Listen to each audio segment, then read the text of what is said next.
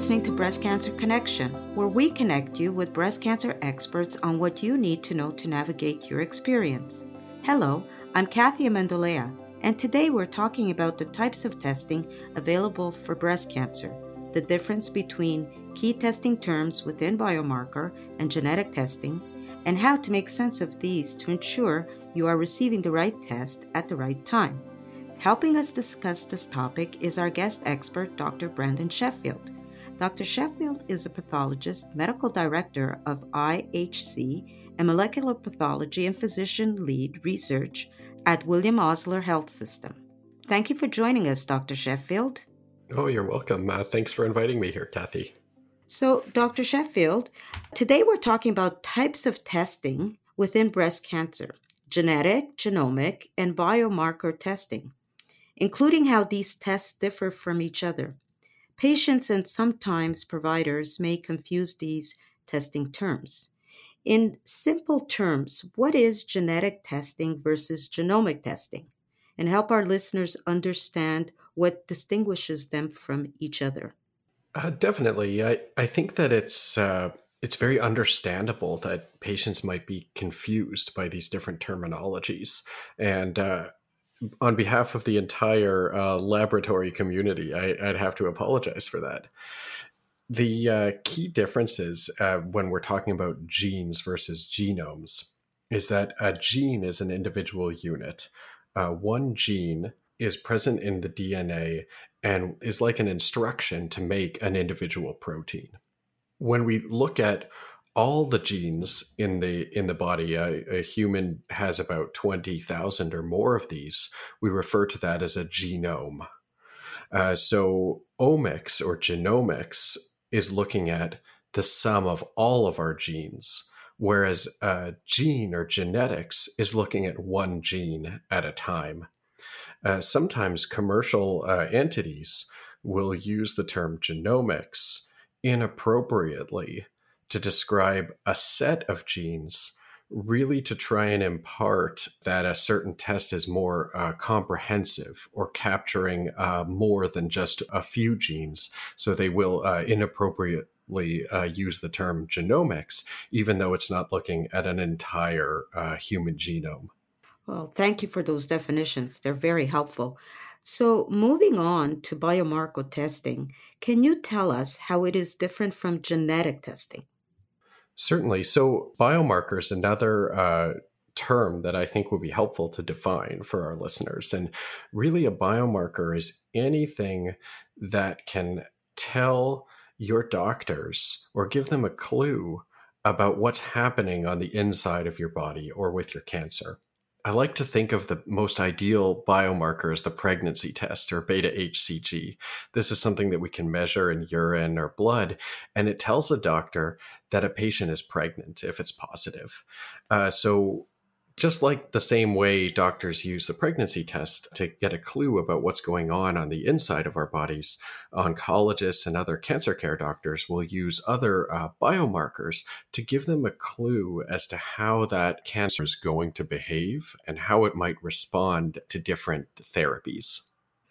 So can you also talk about the key differences between genetic testing for inherited mutations, such as the B R C A one and B R C A two, and genetic testing for inherited cancer risks? There's often confusion around that. Yeah, for sure. So we, we just mentioned biomarkers, and a biomarker can really be anything. This could be a gene, a particular gene mutation. It could be a protein. And biomarker is really a catch-all term for anything that we can measure.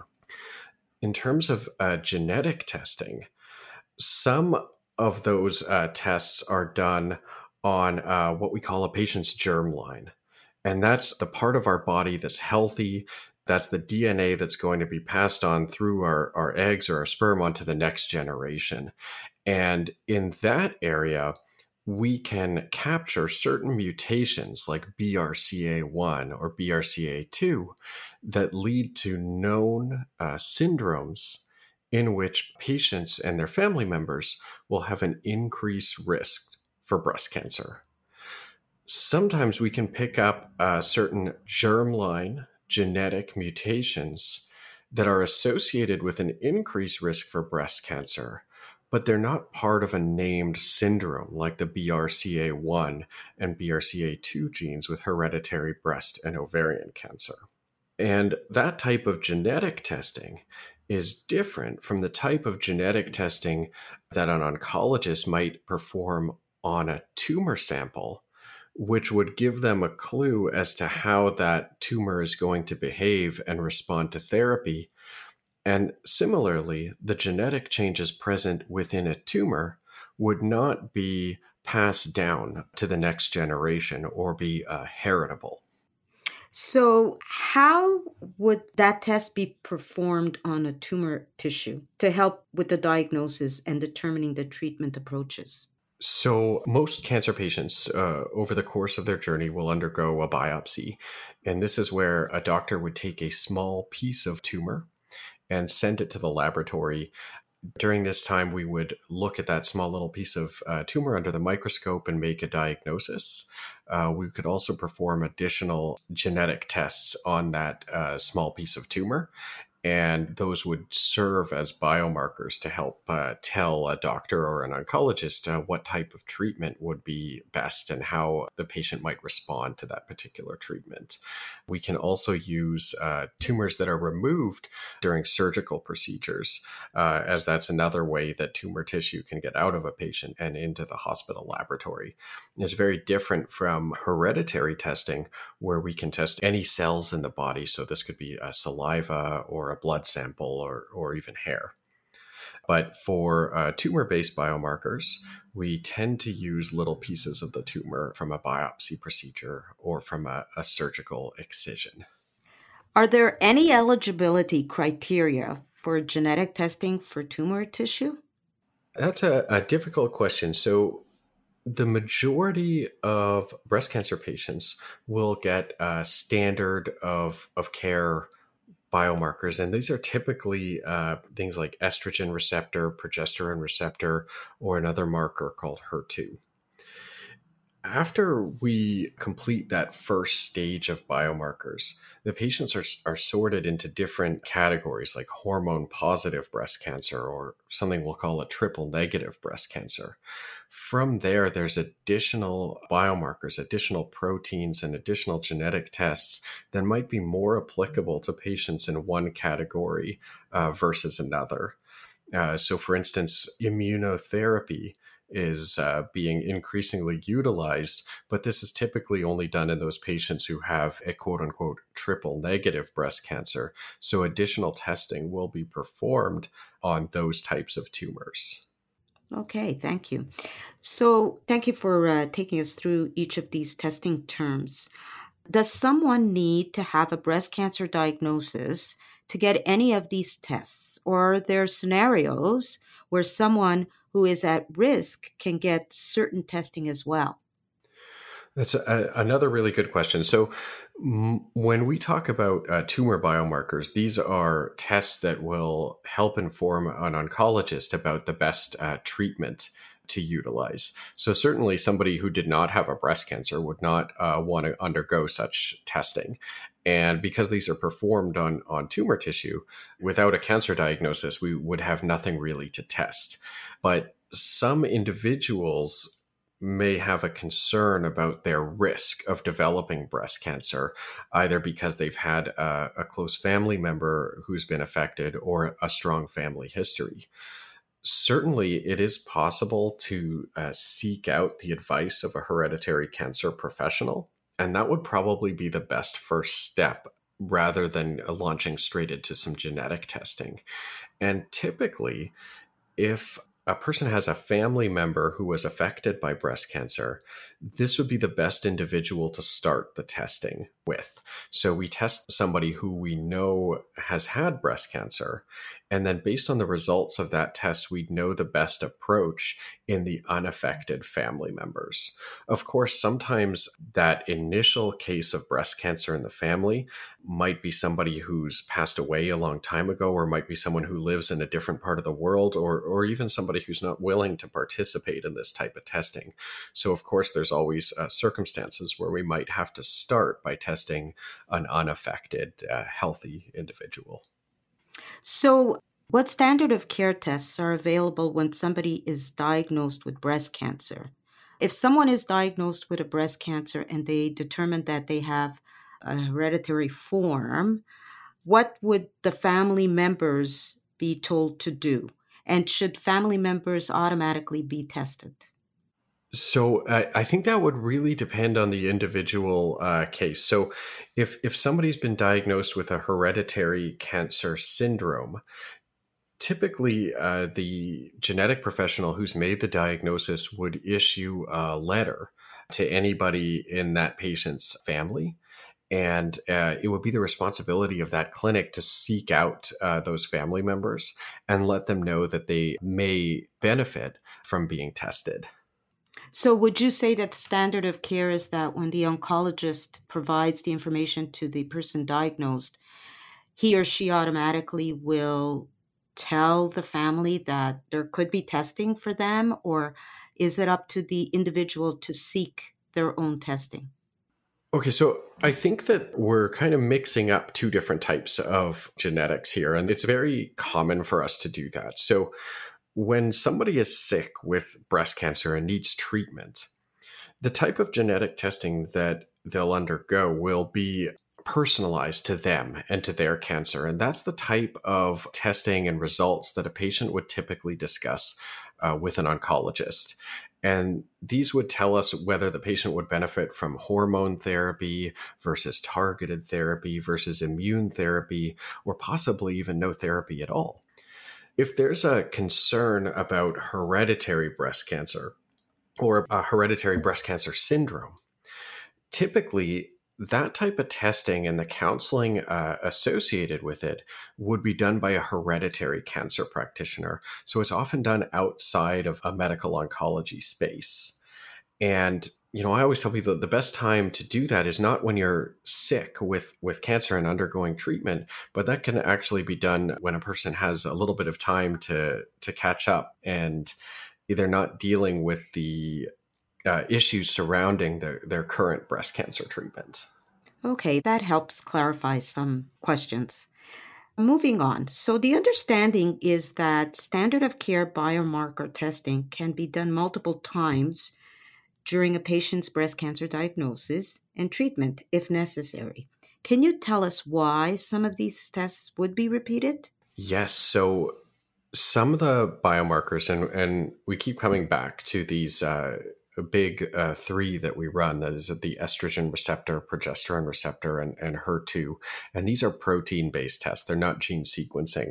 We actually uh, run them as a visual test where we would look at the results uh, under a microscope slide. And anytime breast cancer tissue comes through the laboratory, uh, whether it's a first diagnosis, resection after a surgical procedure, or a recurrence uh, where the patient has undergone a, a new biopsy, we tend to repeat these markers. And this is really because these define the, the major treatment decisions for breast cancer patients. And when a patient has multiple occurrences of a breast cancer, we want to make sure that it's actually the same breast cancer that we're dealing with. It's not uncommon uh, for a patient to have had a second new breast cancer, which might be different than a recurrence of an original breast cancer. And also the expression of these markers can change over time. So if a patient has been treated with hormone therapy and now has a recurrence of their cancer, we want to check and see that that cancer is still going to be sensitive to that same hormone therapy, as sometimes they can change over the course of treatment. And so these markers, they're a little bit like the clothes we wear on the outside. There's nothing stopping us from uh, wearing a different jacket than we normally wear uh, each day. And we want to see if the tumor is uh, dressed up any differently than it has been in the past. Thank you. So let's talk a little bit about how testing can help determine the right course of targeted treatment for patients. For example, how does your work as a laboratory physician inform a patient's diagnosis or potential course of treatment?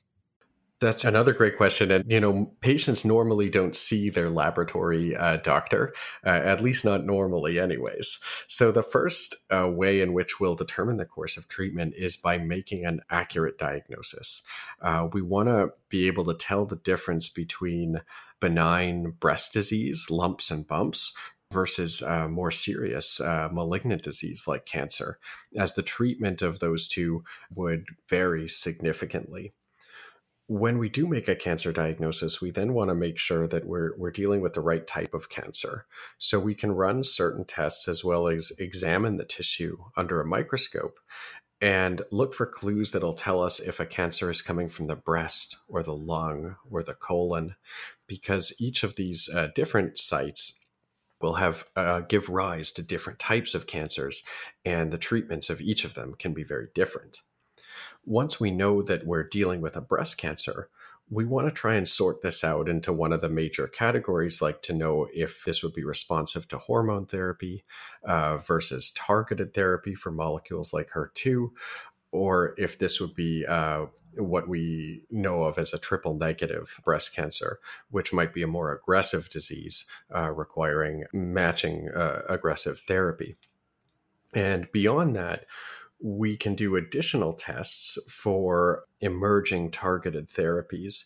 Uh, so just to summarize that, we want to make a correct diagnosis in terms of cancer versus benign disease, accurately subtype the cancer, and then help an oncologist decide on the most appropriate therapy to use for that patient. And what would these factors be that would give you the insight on the degree of the aggressiveness of a patient's cancer? Because those are the things that concern patients when they're waiting for their pathology reports to come back. So yeah, the biomarkers, uh, so things like hormone receptors would be one indication of how aggressive the nature of a, any given cancer will be. In addition to that, even just looking at uh, the tumor cells under the microscope gives us a sense of how aggressive the tumor will be. We can see if something looks very close to normal breast tissue, we'll use the term well differentiated, versus if uh, the tumor cells look very different from the breast cells where they came from, we'll say that a tumor is very poorly differentiated, and that can be associated with a more aggressive nature of the disease. There are additional tests that can be done which help us determine if a tumor is going to follow an aggressive clinical course versus uh, a more indolent clinical course. And those are, again, genetic tests. And these look at gene expression. So how uh, which genes are turned on versus turned off. And oncologists will sometimes use those to help them make decisions about when to use uh, chemotherapy versus uh, not. Thank you. So now I'd like to ask you a little bit about accessing testing and the differences that may exist across the provinces or regions. We all know that there are big differences and big gaps in our country. Yeah, unfortunately, this is the case. We try our best to make sure that all Canadians have equitable access to cancer treatment, and uh, testing is a major component of cancer treatment.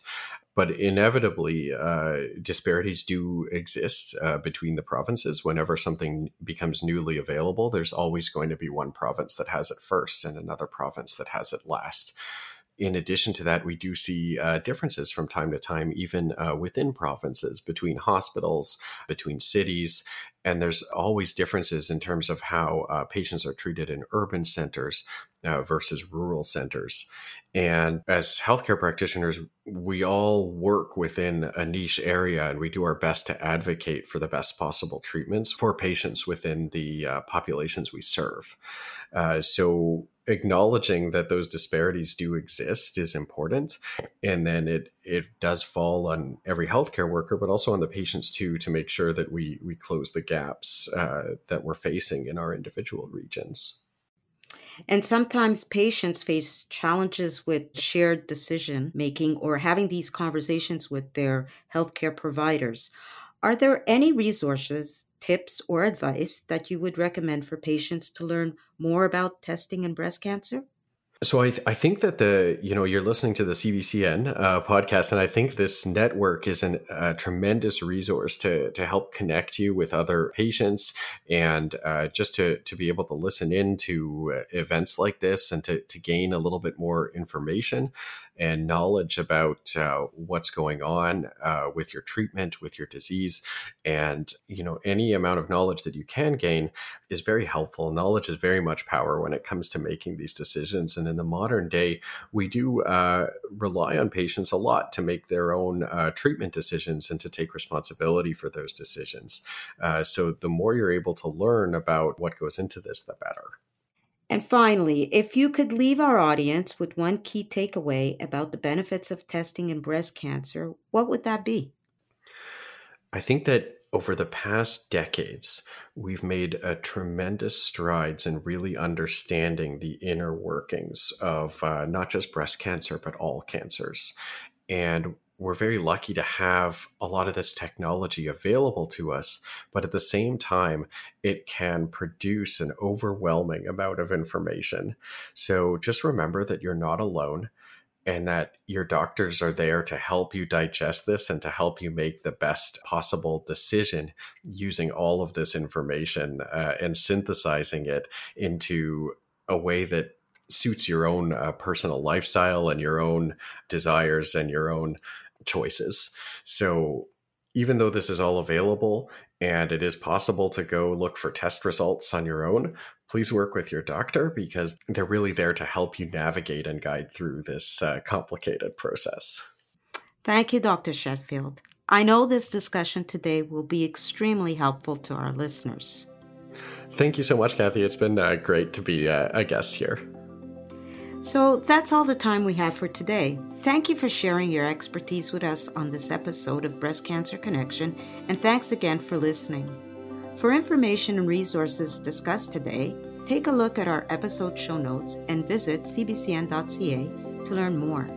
You can also find us on social media. If you enjoyed this episode, please subscribe and join us next time for another episode of Breast Cancer Connection.